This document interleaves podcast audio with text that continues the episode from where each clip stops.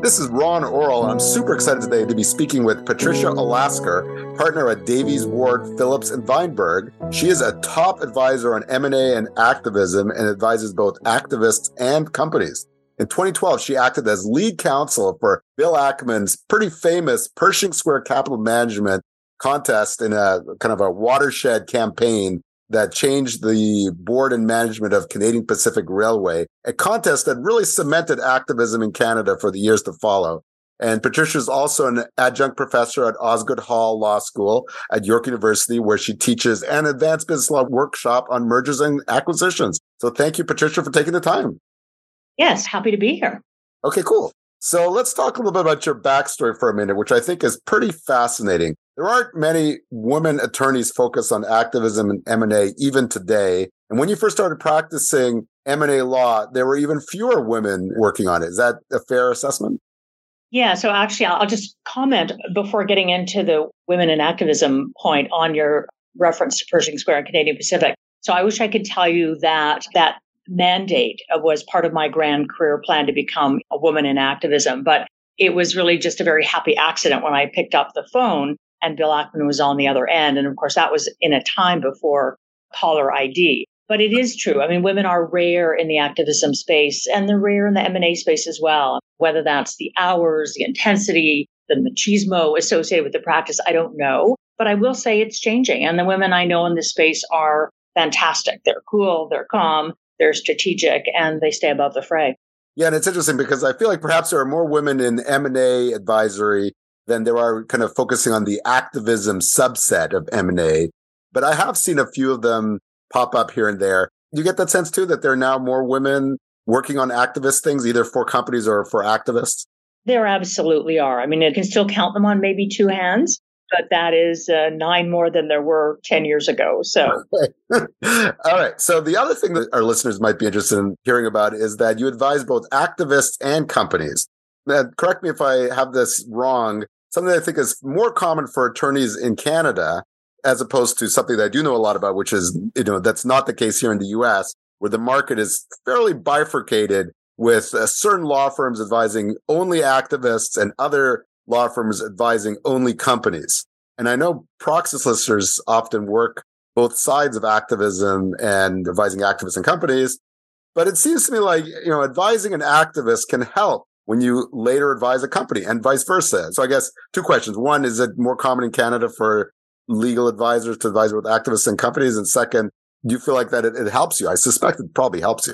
Yes, you're right on both counts. I mean, the, the, bifurcation of the US market is a bit of a quirky American thing, if I can bring a different lens to the, the question. I think in the rest of the world, lawyers are not really expected to be ideologically committed, you know, to one side of the fight or the other. And I come at activism like I do any other mandate. I'm just trying to help a client find a workable solution to a problem. On the question of, you know, are clients wise to choose somebody that works both sides of the street? Absolutely. You know, they're very clearly advantaged by having somebody at the table who's got real insight into the perspective of the other side and the tricks and tools that they might employ. So I think smart clients get it and it's a real advantage. Yeah, no, that's interesting. I always think, of, I mean, it's not exactly related, but when I talk to media relations people at companies, if I know that that person has worked as a journalist before, I feel like he, that person has a better understanding of the kind of things I'm looking for and expectations for how the article might show up. So, anyways, I totally agree. I think that that's a, an advantage. And you see yeah. sometimes in the US, the lawyer leaves the law firm representing companies and goes and works for the law firm representing activists.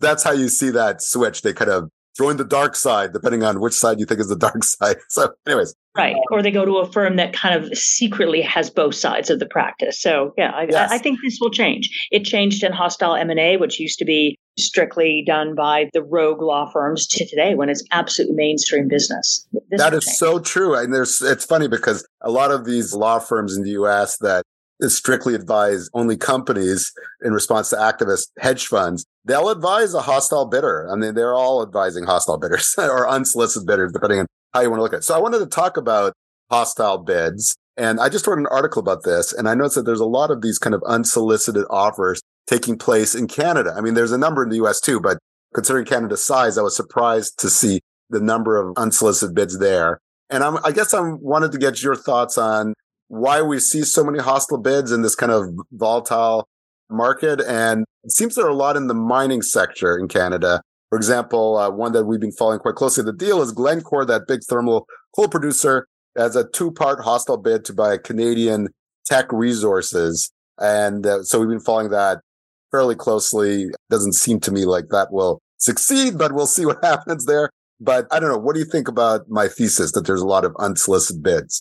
Yeah. So I read your article, by the way, great article. So, I mean, there is obviously a slowdown in M&A right now, but generally in the mining sector, activity continues apace. And I think it's because that industry has its own set of drivers. People are propelled by mineral scarcity to buy production if they can't find it in the ground. In the mining space, unlike in a lot of industries, size is an advantage for its own sake. You know, the theory being that size will attract more generalist investors. Shares are a popular and acceptable form of currency. So the fact that the credit markets are tightening is not an impediment. And then what we're now seeing, and this is kind of fresh impetus, is the hunt for critical minerals like lithium. And you mm-hmm. may not have noticed this because the deal is small, but just this week, a hostile acquisition of a company called Alpha Lithium was announced by a Spanish company called Tecpetrol. So a small deal, but definitely part of the trend we're seeing. And so why are there seemingly more hostile overtures these days? Well, I think the equity markets being kind of in falling mode and in flux, there's this increasing mismatch between what buyers are prepared to pay and what target management thinks the asset's worth. So one effective way to bridge that gap is to announce an intention to make a hostile bid for the target. And then the market and the other shareholders, you know, the hope is will force target management to the negotiating table. And I think buyers do that because it works. Mm-hmm. Yeah, no, it's interesting. I, I, get a lot of calls from our reporters at the deal that are tackling these bids, and they want to know: is it an should I call it an unsolicited bid or should I call it a hostile bid? And it's funny. I was yeah. talking to this one banker recently, and he said that the from a company perspective, every unsolicited bid, in his view, is a hostile bid, even if it's a private bear hug letter and that the bidder, you know, doesn't plan to ever take their offer public, even if it's rejected by the company. But I'm sure like the people that make the offers, they don't like to be viewed as hostile. They prefer to be viewed as an unsolicited bidder. So anyways. I, uh, all in the nomenclature. right. No, absolutely. Of course, if Carl Icahn has a hostile bid with a change of control slate of directors and a tender offer, that's definitely a hostile bid. So, okay. So I wanted to switch gears for a minute and talk a bit about a couple related interesting developments I've seen in this year's proxy season that involves kind of two part settlements and unusual bylaw amendments and things like that. So I know you work for Legion Partners, the activist fund out of California, and what, what ended up that uh, the activist fund needing not one, but two settlements at Primo Water, which is a water dispenser company. And so basically the water dispenser company disqualified Legion's candidates from consideration, all four of them, which was kind of crazy. And then it reinstated two of them. So only two remained disqualified. And then Legion sued in an Ontario court to get the other two candidates on the ballot for consideration. And essentially it worked. Primo did this kind of what I call a preliminary settlement or pre-settlement where they settled a lawsuit to let all four of Legion's candidates stand for election. Then later Primo settled again. This time was more traditional settlement to include two of Legion's candidates to the board, including one that it had rejected from consideration initially. Of course, Legion dropped its proxy contest as part of this ultimate settlement. So a settlement to make way for another settlement, so to speak. So broadly, uh, relatedly, I'm seeing a lot of companies expand their advanced notice bylaws for what activists have to submit when they are nominating director candidates. And then they are disqualifying. This is some kind of new development this year I haven't seen really before. They're disqualifying this director candidate, just like we saw at Primo Water, based on these broader bylaws. I just wrote about yesterday about two REITs in the US that disqualified dissident directors candidates based on recently expanded bylaws. The activists sued, and now the two REITs are merging. I don't know what's going to happen there, but I guess my question is: Do you agree, Patricia, about one that we're seeing a lot of expansions of these bylaws? And tell us a little bit about what happened at Primo in terms of the settlements there. You've got your facts absolutely right on Primo. It was a two part settlement. The first part really being to settle litigation that was locked in on a timeline. So it had to be addressed by a certain date.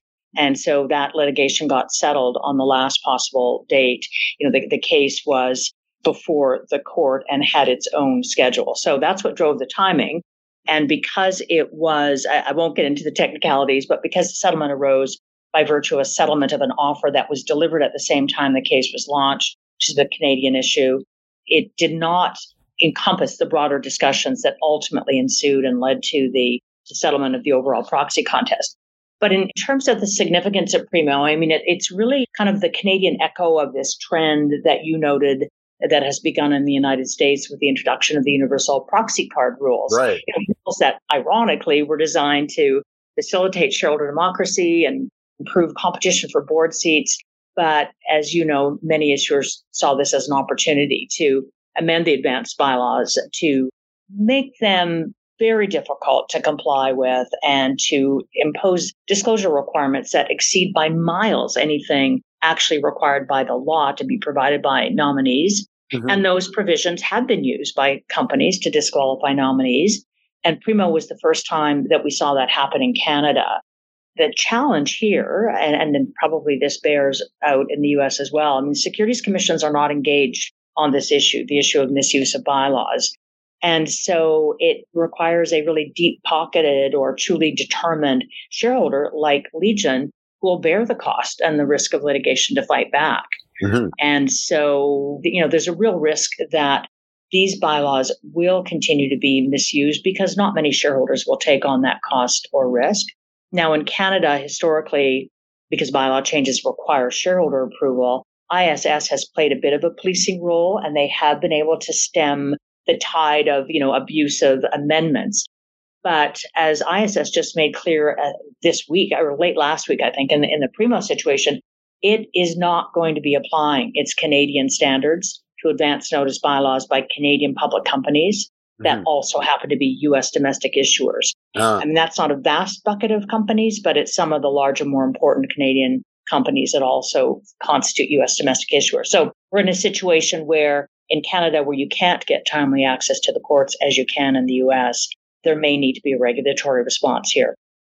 So basically, ISS has this kind of recommendation policy for Canadian issuers, but not ones that are both issuers in Canada and the US. Yeah, and I think up until the Primo proxy contest, people would have thought that even in this situation, the ISS would apply its Canadian policy, but it, has made clear that it will not.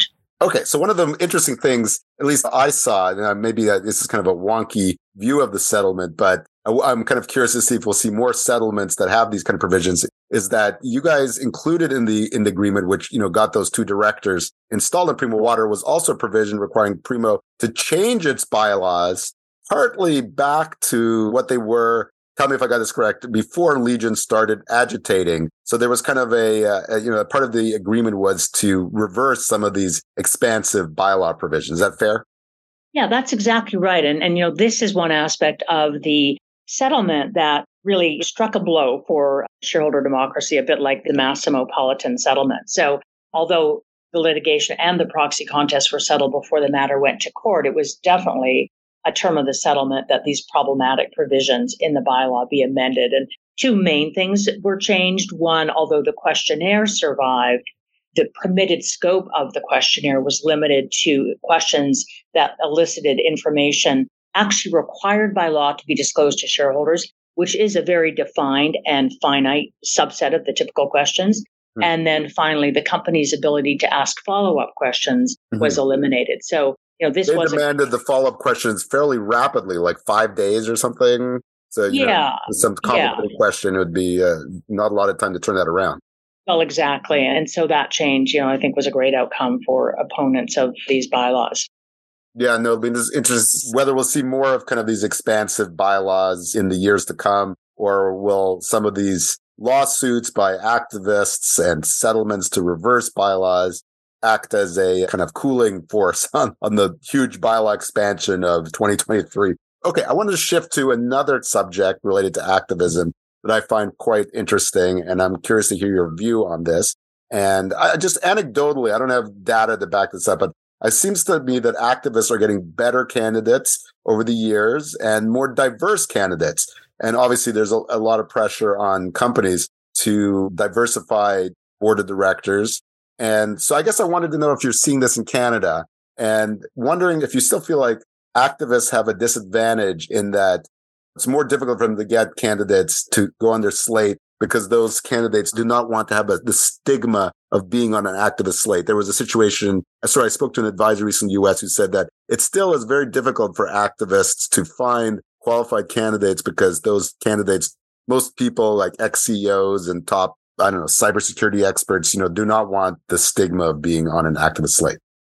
Yeah, so let me, I think there were two kind of questions embedded in that. Let me address them both. So I absolutely agree, again, anecdotally, that we are seeing activist slates composed of higher quality candidates and more diverse candidates. And I think that's just become a necessity because as we see competition for board seats, I think the focus has really tightened on how does nominee A compare to nominee B? Mm-hmm. And as an activist, in order to succeed, you've got to, at the very least, match and probably exceed the credentials of the candidates you're looking to displace. Mm-hmm. And I think as well, you know, given the uh, importance of the governance community vote, you are unlikely to succeed, you know, if you're not putting together an appropriately diverse slate. And in some ways, I think activists have been more proactive about achieving diversity on their slates than many issuers. But on the stigma issue, so you're right. I think it has abated significantly since certainly in Canada, the days of Pershing Square and Canadian Pacific, where the stigma was massive. But it's still not, you know, a particularly comfortable experience being on an activist slate. There's, you know, the risk of litigation and character attacks and people rummaging through old press clippings and, you know, your trash. So I, I still think it's the case that activists will be met by the response, you know, call me when you reach a settlement. I just don't want to put myself and my family through this. And we did see a bit of that on Legion as well, where one of the rejected nominees put forward by Legion was the subject of quite a challenging attack by the company. And a lot of people just won't take that on. Yeah, no, it's interesting that I was talking to this one banker today who works in activist situations, and we were discussing this phenomena of overboarding, I think is the way to describe it, or also relatedly placeholder candidates, and that sometimes activists will nominate more candidates than there are seats available and sometimes they will have nominated candidates and then switch them out later on with, I guess the activists consider better candidates as they find people that are exactly the ones they want against the company. And, you know, there's a question from the company point of view that there should be some sort of litigation related to these over nominating or placeholder nominees that are replaced later. And he had an interesting point, which is uh, some activist backed nominees are happy to participate if there's a settlement if they feel like they can get on in a settlement with the company, but they don't want to have to go the distance and potentially lose a contest or I guess that when it gets to that definitive proxy statement point, then it becomes much more hostile. And so that person will be like, well, you can have me, uh, you know, assuming that you, you get a settlement, but you can't if this goes the distance because that's when a lot of mud gets thrown around, so to speak. So, uh, right. Uh, anyways, it'll be interesting to see how activists get more candidates on their slate. So, anyways. We've been listening to the Activist Investing Today podcast, and we've been speaking to Patricia Olasker, partner at Davies Ward. Thanks, Patricia, for taking the time. Thank you.